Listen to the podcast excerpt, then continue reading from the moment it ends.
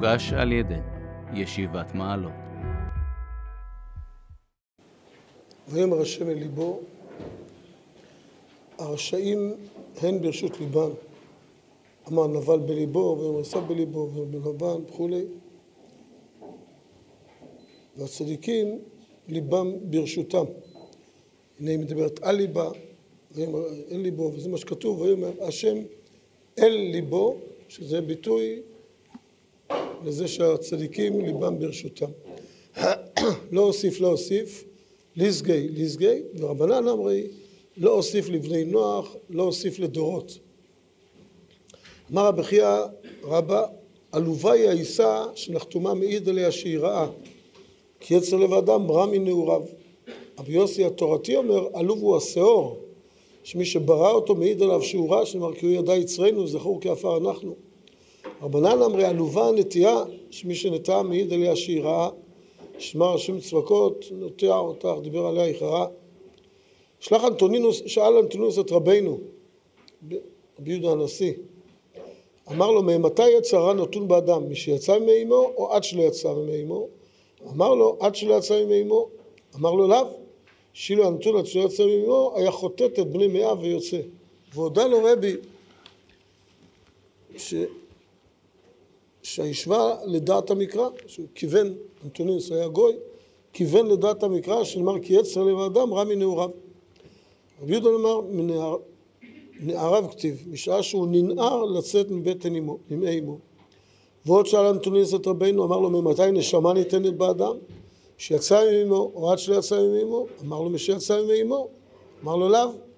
למשל, אם תניח בשר ג' ימים בלא מלח מיד הוא מסריח.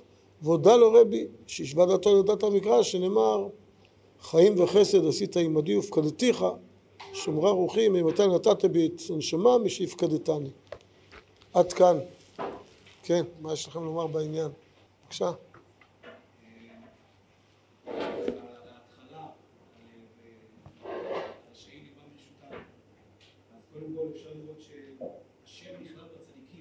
איך? יש ארבעה רשעים, מופיעים שם, רשעים, באו לגמול לצדיקים. הקדוש ברוך הוא נכלל כאחד הצדיקים, בעצם הוא לא כאחד... כן. כן, אז אנחנו מבינים, סומכים עלינו שנבין שלא חלילה כאחד הצדיקים, אלא המקור לכל הצדיקים. המקור לכל ההסתכלות הזאת, שהלב הוא ברשות, שיש מי ששולט על המציאות, זה הקדוש ברוך הוא. כן, אבל זה ודאי ודאי שלא כאחד מהם.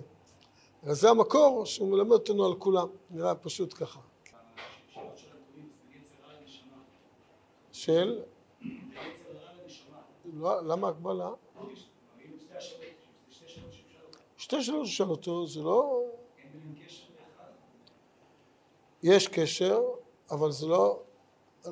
המילה הקבלה, יש קשר, זו השאלה, צריך לשאול, האם יש קשר? רואים לכאורה שיש קשר גם בתשובה והשאלה הם אותה שאלה בעצם לפני או אחרי והתשובה הוא אמר והוא אמר לא בדיוק הפוך יש כאן איזשהו תהליך שהוא דומה בשתי השאלות הללו כן בהחלט יש מקום לכאורה גם הקשר די מובן זה לא זה משהו פלאי כן אבל בהחלט יש מקום לי, באופן כללי לשאול מה הקשר כן בהחלט נדבר על זה יותר כשבעזרת השם שנספיק כן בבקשה.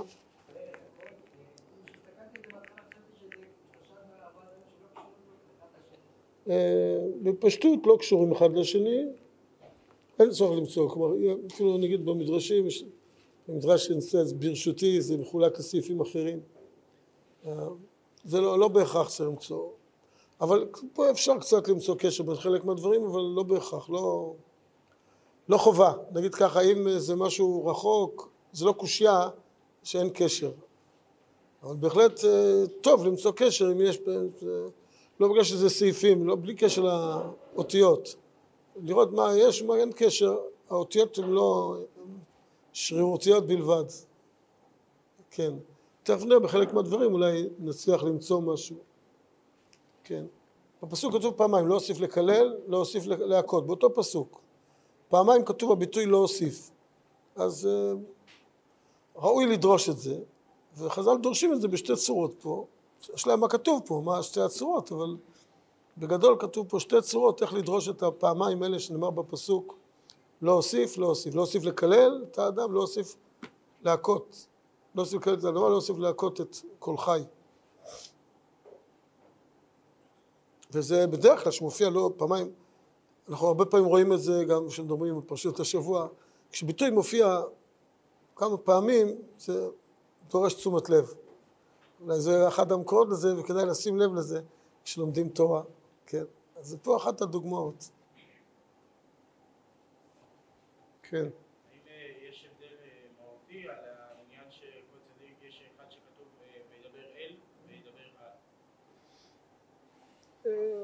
לא, לא, חז"ל דורשים, כתוב על, חז"ל של חנה הטיחה דברים כלפי מעלה, אז במקום אחר דורשים. פה נראה לי שאין הבדל, אבל בהחלט מה שאתה אומר, חשוב לשים לב לזה, וזה נדרש על ידי חז"ל במקומות אחרים. למשל על חנה כתוב על, וחז"ל דורשים את זה שהטיחה דברים כלפי מעלה. זה על, כלומר יש כאן איזה משהו שמדבר כלפי מעלה. אז ההערה היא אה, חשובה ולשים לב לזה, אבל כלפי המדרש שלנו לא נראה לי שיש הבדל. כן. איך?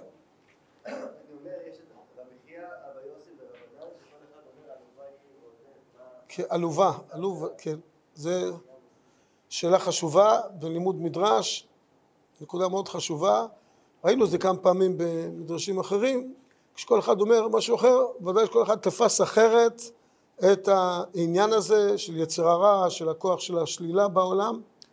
כל אחד ראה את זה כמשהו אחר, ועכשיו לפי, בהחלט, תכף נדבר על זה, זה דבר מרכזי בדברים של המדרש, לשים לב, זה למשל דבר שוודאי, אחד אומר, עלובה היא העיסה, שני עלוב השאור, עלובה הנטייה, בוודאי שהוא בא לומר שיש כאן הסתכלות אחרת על הדברים.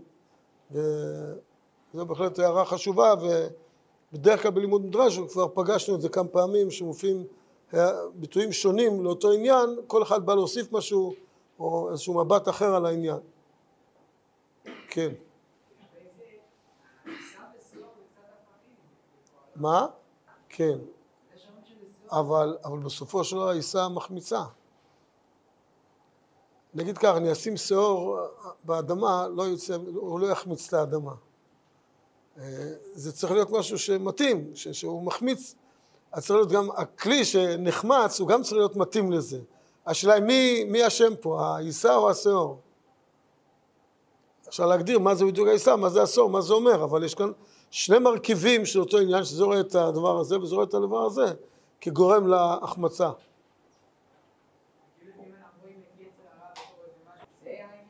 אה, יכול להיות, כן. צריך הגדרה, כן, בהחלט בכיוון הזה. אפשר... אה, ואחר כך נטייה, צריך לראות מה זה בדיוק הנקודה של נטייה מול שני הדברים האלה. כן, אבל בהחלט. כן, אבל רואים בזה את הנקודה של הרעה, שהקדוש הוא מעיד על דבר שהוא רע. וכשהוא מעיד על דבר שהוא רע, אתה יכול ללמוד מהפסוק, מהו הרע? מה, עזוב שעל מה מדברים, אתה מדבר על הרע, איזה נקודה היא זו שאותה הוא מגדיר כרע, מה, מה פה עלוב? ואתה רואה את זה בפסוק, לא משנה על מה הוא נאמר. ככה נראה מה שחז"ל התכוונו פה. כן.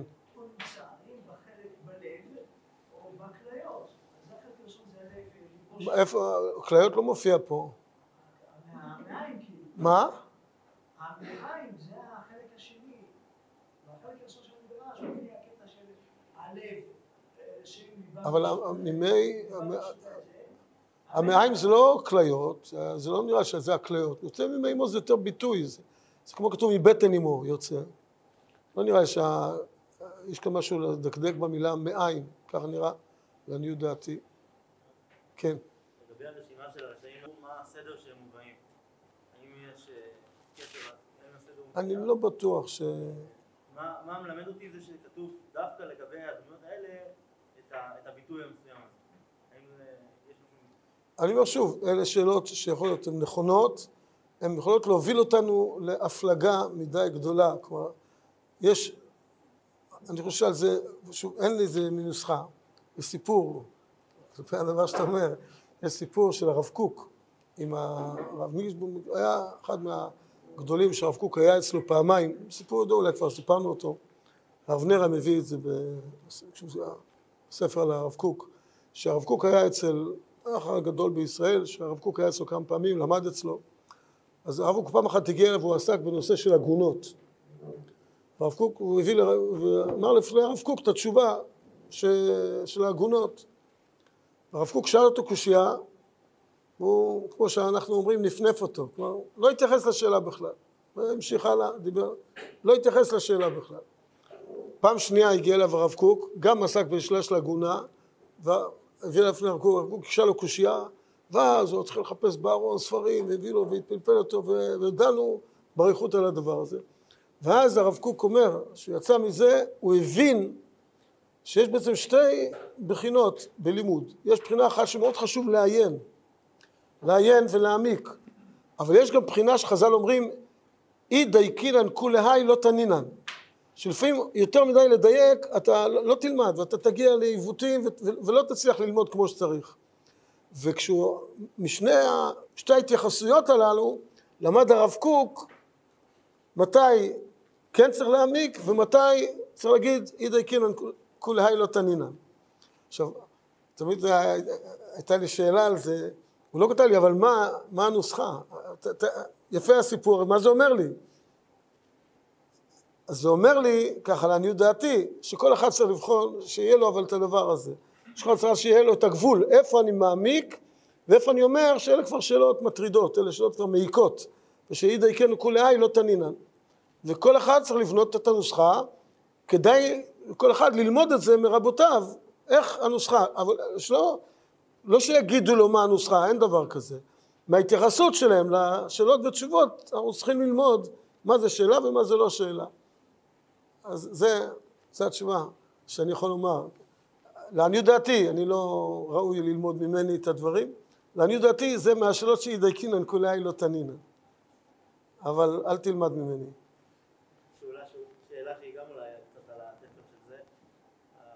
מעיד על השאור ועל העיסה ועל הנטייה שהן רעות. למה, למה לקרוא להן עלובות? זאת אומרת, האם יש... למה להגיד רע, רע השאור שבוראו מעיד עליו שהוא רע? כן, שאלה טובה. לעניות דעתי, מה שחשבתי עכשיו, תוך כדי הדברים, חז"ל רוצים להדגיש שיצר הרע הוא עלוב, שאנחנו יכולים לנצח אותו, כי הוא כתוב רעה שהעיד עליה הקדוש ברוך הוא, אנחנו אומרים, וואו, אין סיכוי שאני אנצח את זה. אם הקדוש ברוך הוא מעיד על זה. אומרים לו זה עלוב, כדי שתדע ש... בכוונה קוראים לזה עלוב, כדי שנדע שאפשר לנצח את זה. זה שנתן לנו הקדוש ברוך הוא את הדבר הזה על מנת שננצח אותו, ולא כאיזה משהו שעומד בפנינו הר גבוה שאי אפשר להתמודד איתו. לכן אני חושב שחז"ל דווקא במתכוון קוראים לזה עלוב. כן. כי זה גם בסוף, גם בסוף יצרה והנשמה, שתי השאלות שאלה אנטונינוס, יצרה והנשמה, שהם באמת זה מול זה, זה פשוט פשוט. נדבר על זה בעזרת אפשר בהמשך, אבל בפשטות, פשטות יצר הרע הוא מול הנשמה, זה כמו חומר ורוח. הנשמה טהורה היא ורוצה טוב, יצר הרע הוא רע ורוצה רע. ויש עכשיו התמודדות בין שני הכוחות הללו. וגם לכן השאלה היא מתי הם נכנסים, האם ביחד, או יצר הרע בא קודם, או יצר הנשמה בא קודם. כן. בבקשה. הוא אמר, בפשטות נראה שרבי עונה לו מה שנראה בסברה, זו התשובה של רבי, מה שנראה בסברה, זה שאומר לו לא נכון, ללמוד מרבי שאפילו גוי אומר לו זה לא ככה, אז רבי חושב על זה עוד פעם, ואז הוא חשב על הפסוק. מה? השאלה הזאת לא עלתה לו. הפסוק היה לו, אבל לא כאומר אם לפני או אחרי. לפני כן רבי לא חשב על השאלה הזאת, ממתי יצרה נכנס בו, אתה חשבת על זה פעם? ממתי יצרה נכנס, לפני או אחרי? זה בערך כמו השאלה אם שאדם ישן, לשים את הזקן מתחת לשמיכה או מעל השמיכה. זה, זה לפני או אחרי, לא כל אחד, ברגע שמתחילים לחשוב על זה, לא, לא נרדמים בלילה, אתה שואל, מעל, שם מתחת, אז, אז, אז, אז יש דברים שלא שואלים אותם. וכשאתה שואל אותם, אז אופס, יש כאן בעיה. אבל לפני כן לא שואלים פשוט. כן. בבקשה. איך? אברהם אבינו? אבל להפך, דווקא זה רגע מסוים שאברהם אבינו אמר דבר שאחר כך הקדוש ברוך הוא מתלונן עליו. א', שתי נקודות, א' זה יפה לחפש עוד בתנ"ך, לראות האם יש הבדלים, וזה מעורר אותנו, כל פסוק שיש בו הבדל אחרי המדרש, זה לא, זה, אני חושב שצריך להפוך את זה לא לשאלה אלא לתשובה. דהיינו לראות כל מקום למה באמת פה, אם, אם זה, לא אם, לא אם במובן שאולי כן אולי לא. המדרש הזה הוא נכון. צריך לראות מקומות שנאמר אחרת, מה אני לומד מזה? דווקא הדוגמה שהבאת היא דוגמה טובה לראות שזה באמת מלמד אותי שיש פה איזה הערה, איזה גערה נסתרת לאברהם. שבאמת חז"ל גם אומרים את זה, והפסוק כבר אומר את זה, אבל גם חז"ל שבעצם אברהם פה הייתה לו איזה אמירה פחות טובה. מה? אז זה כבר משהו אחר, זה... אבל זה נושא בפני עצמו, יפה שחיפשת, שאני לא חיפשתי, אז, אז זה יפה, וזה בא ללמד אותנו עכשיו ל... להעשיר את הלימוד גם במקומות אחרים. יישר כוח. כן, אז בואו נראה את המדרש, בעזרת השם. אז יש כאן הנקודה הראשונה, היא נקודה מוסרית מאוד מרכזית, שצריך לייחד לה דיון בפני עצמו, אבל נאמר אותו בצורה כוללת, ששאלה מרכזית, ואנחנו צריכים לשאול את עצמנו את זה כל החיים, האם הלב מוביל אותנו או אנחנו מובילים את הלב? האם השכל, המחשבה של האדם, האמונה, הערכים, הדרכים שלו, הם אלה שמובילות את החיים, או החיים מובילים אותו, נגרר אחרי כל, כל דבר. זו נקודה ממש מרכזית, אם אדם הוא נגרר אחרי המציאות, או שהוא מוביל את המציאות. זו שאלה מרכזית מאוד, וזה בדיוק השאלה, ויאמר השם אל ליבו, אתה מוביל, או אתה נמצא בתוך הלב, הלב מוביל אותך. וזו נקודה ממש אה, לימוד גדול ממש לכל החיים, להוביל את המציאות ולא לתת למציאות להוביל אותנו. או שלא לתת לה, לכל מיני דברים, אה, גם בעולם, איזה מודה או איזה תהליך בעולם, איזה, איזה רוח שנמצאת בעולם, לא לתת לה, למציאות הזאת, לרוח החיצונית, להוביל את החיים שלנו. אלא אנחנו צריכים להוביל את המציאות מתוך האמונה שלנו, מתוך התובנות שלנו. וזה העניין שבאמת השכל הוא צריך להוביל את הרגש, תראו מה שכותב הרב קוק בצפון. זו נקודה חשובה, כי, כי באמת הלב, לכאורה זה, זה, יש הייתי אומר את זה אולי בצורת שאלה, לא כל כך שאלה, אבל הערה. הלב הוא מרכז החיים. כוזרי ישראל באומות כלב באיברים. מה הבעיה שאנחנו בתוך הלב? למה זה בעיה? לכאורה בליבו, ישראל באומות כלב באיברים, להיות חלק מהכלל, מכלל ישראל. הלב תמיד מציין את, את, מרכז החיים. אז מה הבעיה בזה? הרב כותב, ב, תראו, בכמה מקומות, בפסקה ככה קצרה שמביאה את העניין, בצפון, בהגדה של פסח, בליל הסדר. אז ה, בסימני הסדר יש שם את הצפון, והרב יש לו תהליך כללי על, על סימני הסדר. בצפון כותב הרב שלמרות שבאמת הרגש הוא זה שמוביל את החיים, חשוב מאוד שהשכל ישלוט על הרגש. דהיינו, מאוד חשוב שאדם בשכלו יוביל את המציאות, אבל באמת מי בסוף חי את העולם? זה הלב. הלב חי. הלב הוא מרכז החיים, אבל חשוב מאוד שהאדם יוביל את הלב בשכלו. אני אומר משל לזה, דיברנו על זה, פשוט לא זכור שדיברתי על זה פה לאחרונה, לא זוכר באיזה הזדמנות. משל למה הדבר דומה, כשאני נותן לעצמי את המשל לעניין, זה דומה לסוסים, עגלון וסוסים. מי מוביל את העגלה? מי רץ? מי זה שסוחב את העגלה? הסוסים. מה התפקיד של העגלון? בסך הכל מחזיק במושכות, טיפה ימינה, טיפה שמאלה, שיובילו במסלול. אבל אם אין עגלון והסוסים רוצים עם עגלה, ייקחו אותה לתהום או ייקחו אותה לצפון במקום לדרום ולדרום במקום לצפון. כלומר, באמת הלב הוא זה, הוא זה שחי, הוא מרכז החיים.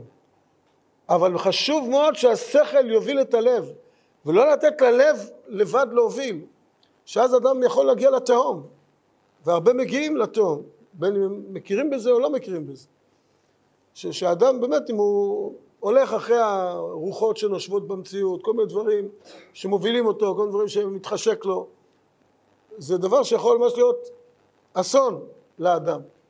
אז זה, זה ויאמר אל ליבו, הלב, נכון שהוא יוביל, הוא החיים, אבל חשוב עם השכל לתת לו את הכיוון, לאן הוא יוביל. השכל נותן את הכיוון, ואז נותנים ללב באמת להיות מרכז החיים.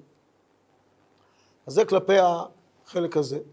החלק השני, יש פה לא אוסיף, לא אוסיף, לא, פעמיים שמר ליסגי ליסגי, או רבנן אומרים לשעה ולדורות. נראה לעניות דעתי שבמחלוקת פה שתי גישות בעניין, הן נוגעות ל, ל, לנקודה של התקדמות העולם. הרי מה קרה בעצם אחרי המבול? נוח מקריב קורבן, וירא השם את ריח הניחוח, ויאמר לא אוסיף, זה פסוק, זה אותו פסוק. וירא השם את ריח הניחוח, ויאמר לא אוסיף עוד לקלל את האדמה ולא אוסיף להכות את כל חי. בעצם במילים שאנחנו משתמשים בהם, והגדולים בישראל משתמשים, והרב קוק משתמש בזה הרבה, וגם חז"ל, זה בעצם מה שנקרא התבשמות העולם. ריח ניחוח זה כמו בושם, העולם מתבשם, העולם נהיה עדין יותר. יש, זה עולם אחר, העולם שהיה עד נוח, וזה עולם אחר, העולם מנוח. העולם עד נוח זה עולם שבעצם הולך ומידרדר והולך ובעצם כתוב ויצר השם אלוקים את האדם עפר מן האדמה ויפח באפיו נשמת חיים ויהי אדם נפש חיה העפר מן האדמה מוביל את העולם לא נשמת החיים אלא העפר מן האדמה זה גם מה שהמדרש אחר כך מדבר על יצר טוב ויצר הרע נשמה ויצר הרע עפר מן האדמה או ויפח באפיו נשמת חיים. מה הכוח שמוביל את האדם? עד נוח העולם הלך והידרדר העפר מן האדמה, הוריד את האדם לדיוטה התחתונה.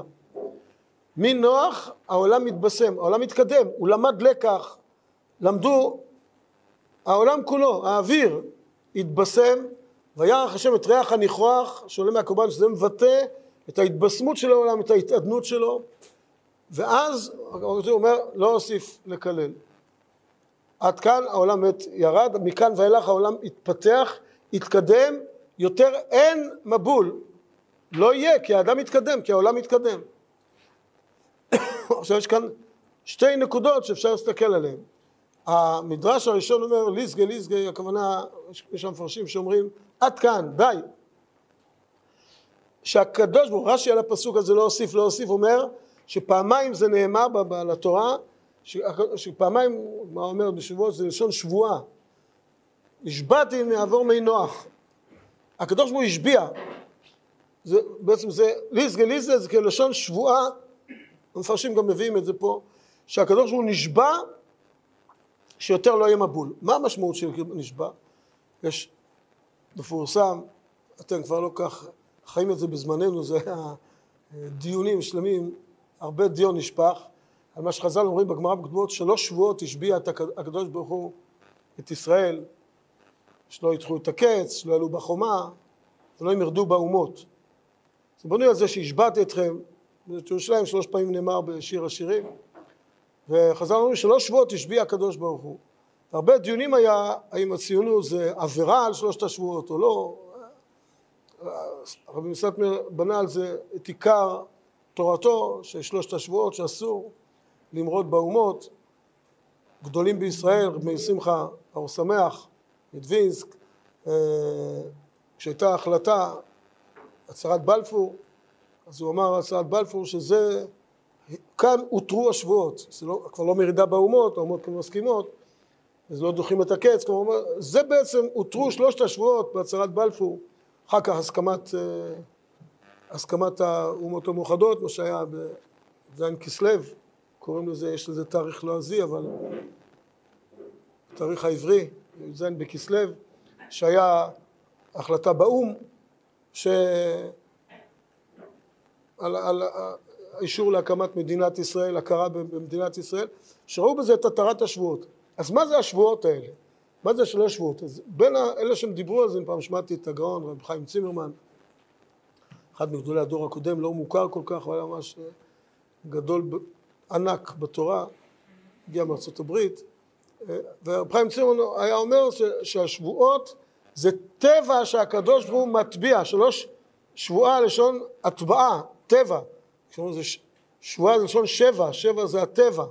כל הכיוונים מוביל שזה בעצם הטבע. הקדוש ברוך הוא הטביע בעולם את התכונה שלא ימרדו באומות. הטביע את התכונה שלא, שלא ידחו את הקץ, שלא יעלו בחומה. כל זה היה טבע שהקדוש ברוך הוא הטביע בתוכנו את הגלות.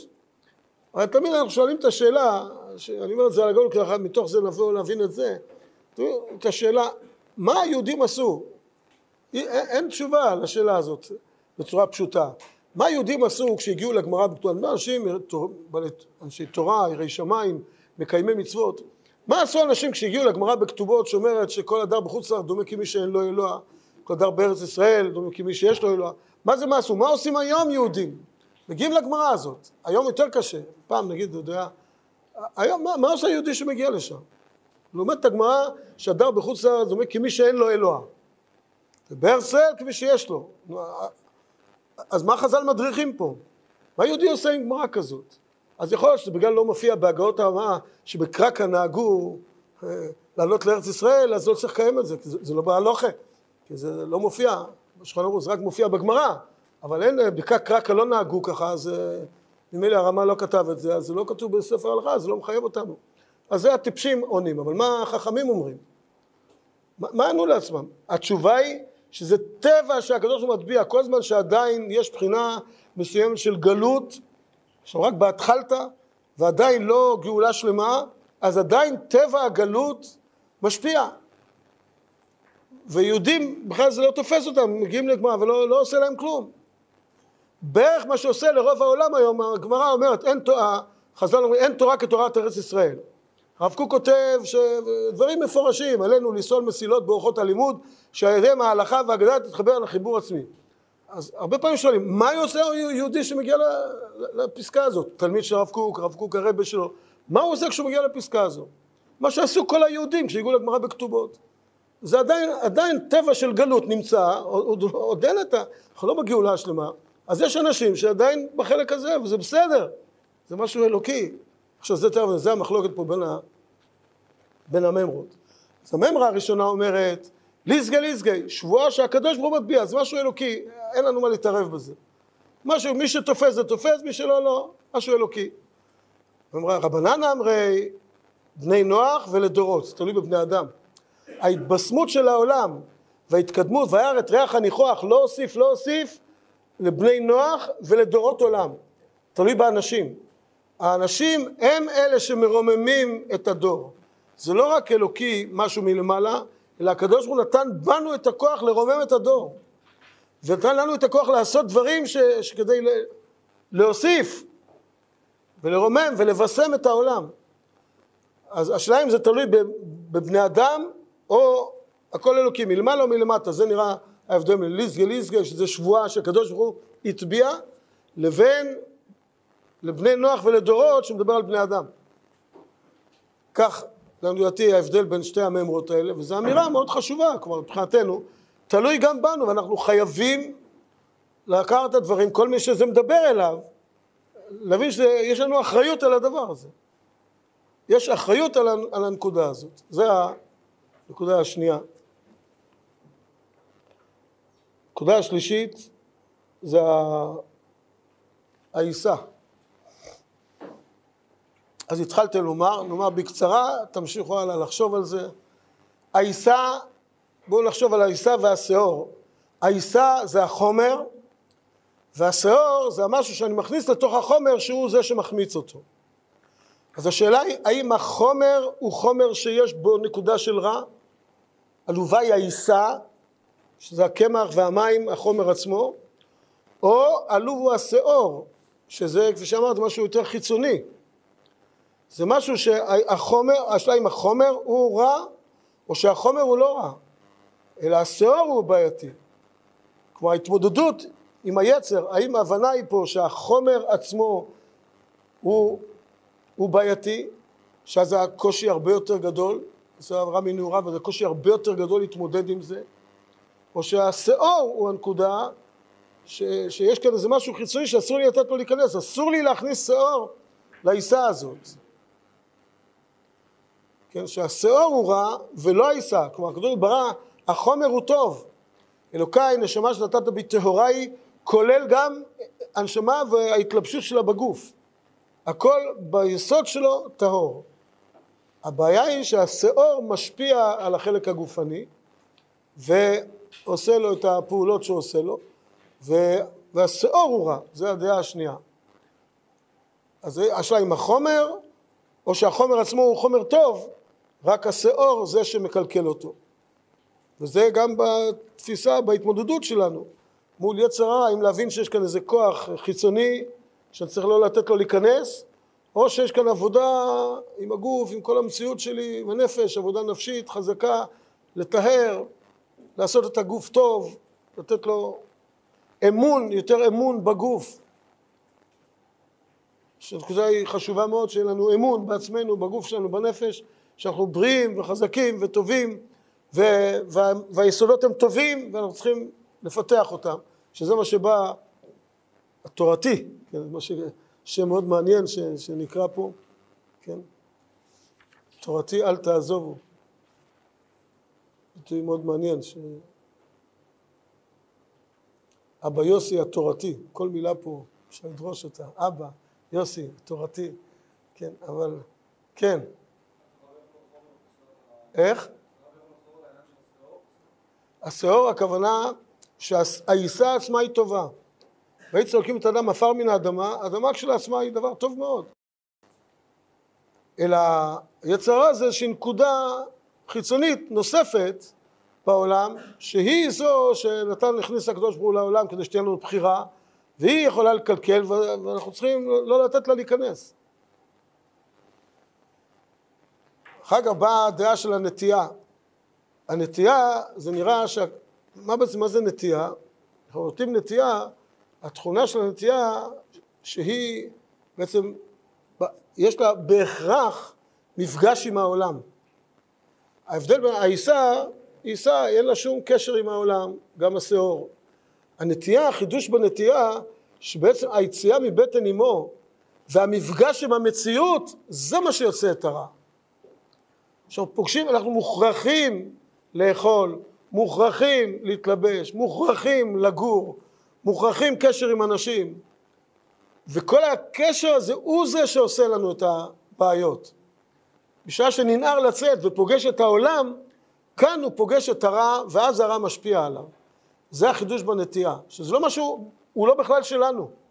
העצמיות שלנו כולה, בלי, לא, לא נטייה ולא לא עיסה ולא שאור.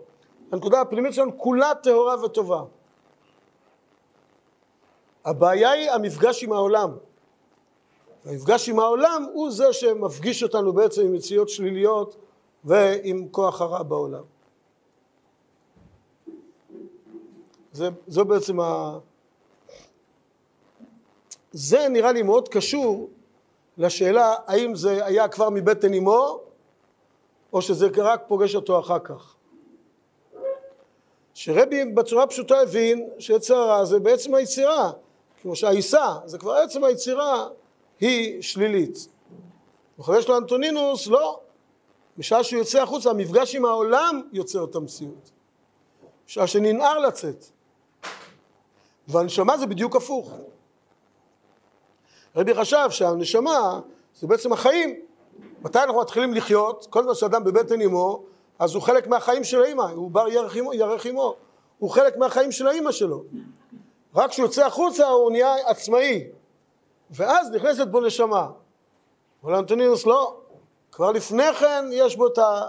וזו אמירה גם כן חשובה, שרבי אומר זה נכון, וזו אמירה חשובה לדעת שהנשמה קודמת, אשר עשה אלוקים את האדם ישר, והמה ביקשו חשבונות רבים. האדם הוא ישר, בעצמותו הוא ישר. כבר בבטן אמו, עוד לפני שהוא ננער לצאת, הוא ישר. ורק אחר כך פוגש אותו יצר הרע. כלומר, האמירה הזאת, שבעצם הנשמה נמצאת לפני ויצר הרע אחרי, שזה הקשר בין שני החלקים האלה, היא אמירה מאוד מרכזית, שעצמותנו הפנימית ביותר זה הנשמה. יצר הרע מצטרף, וזה אמור לתת לנו כוחות להתמודד עם יצר הרע, ובאמת להתגבר עליו, כי אנחנו יודעים שהעצמיות הכי פנימית שלנו היא טובה. רק החיצוניות היא בעצם יצר הרע. כן. איך? זה אחר כך, זה... בהתחלה חשבתי לדבר, אבל קצת הזמן לא מאפשר, בהזדמנות אחרת, אבל זה אחר כך. זה שני הדברים שאתה אומר, הם מצטרפים אחר כך. עכשיו בואו נגיד מה השלבים. אז בשביל שהוא ננער לצאת מבית אמו יצר הרע, ואחר כך, בגיל 13, מצטרף אליו יצר הטוב. מה?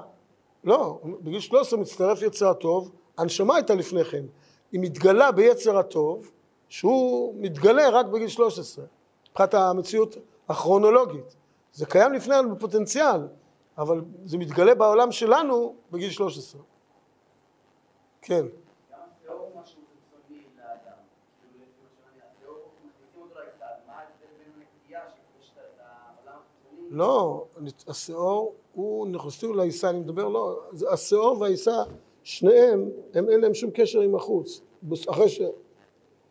השאור והעיסה זה אותו עניין, גם את השאור עושים מהעיסה. זה הכל העיסה בשתי הצורות שלה.